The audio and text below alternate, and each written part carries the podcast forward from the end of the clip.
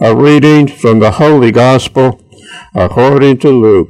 Jesus said to them, Woe to you, Chorazin! Woe to you, Bethsaida!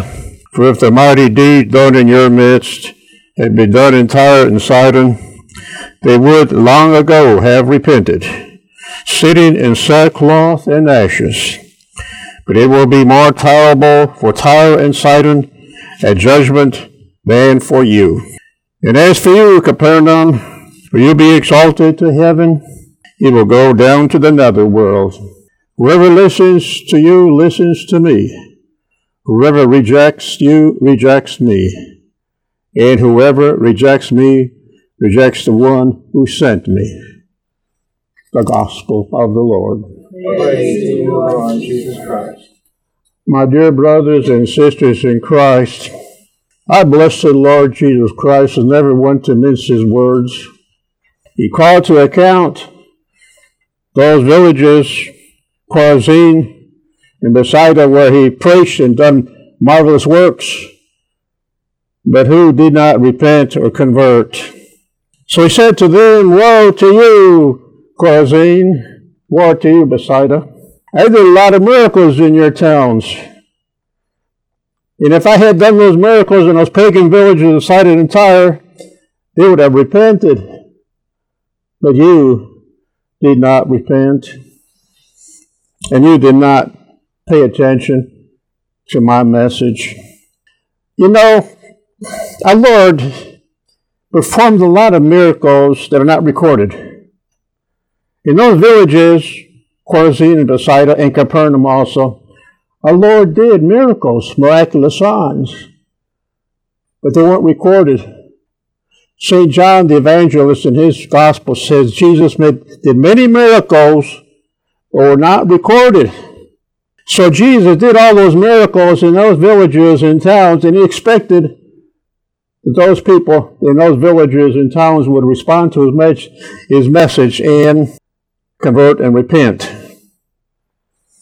No such thing whatsoever. So that's why they merited the woes. Woe to you, Chorazin! Woe to, woe to you, Bethsaida!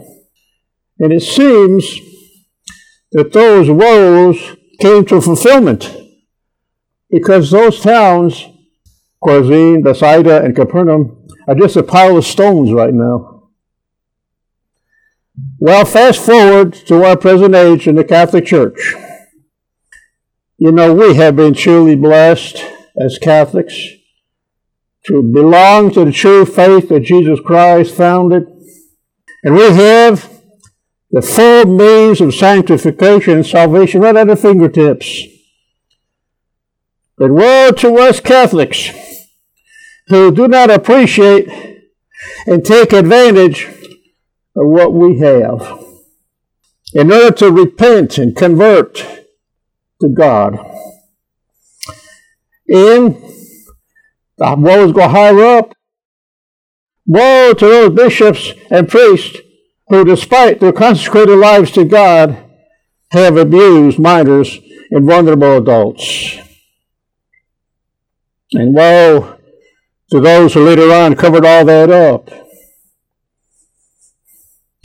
Woe to those so-called Catholic politicians who claim they're good Catholics and good standing, but when it comes time to vote, they always vote in favor of killing the unborn. And woe to those same so-called Catholic politicians who say they're good Catholics, but receive our Lord unworthily in Holy Communion and desecrate our most holy sacrament of the altar. Woe to all those people. But you know, the woes go on and on and on and keep piling up. God will not be mocked continuously. We're on the First Friday today, as you know.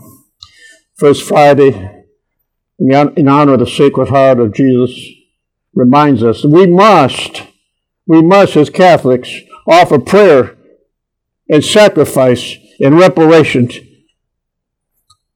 the most holy sacred heart of Jesus Christ.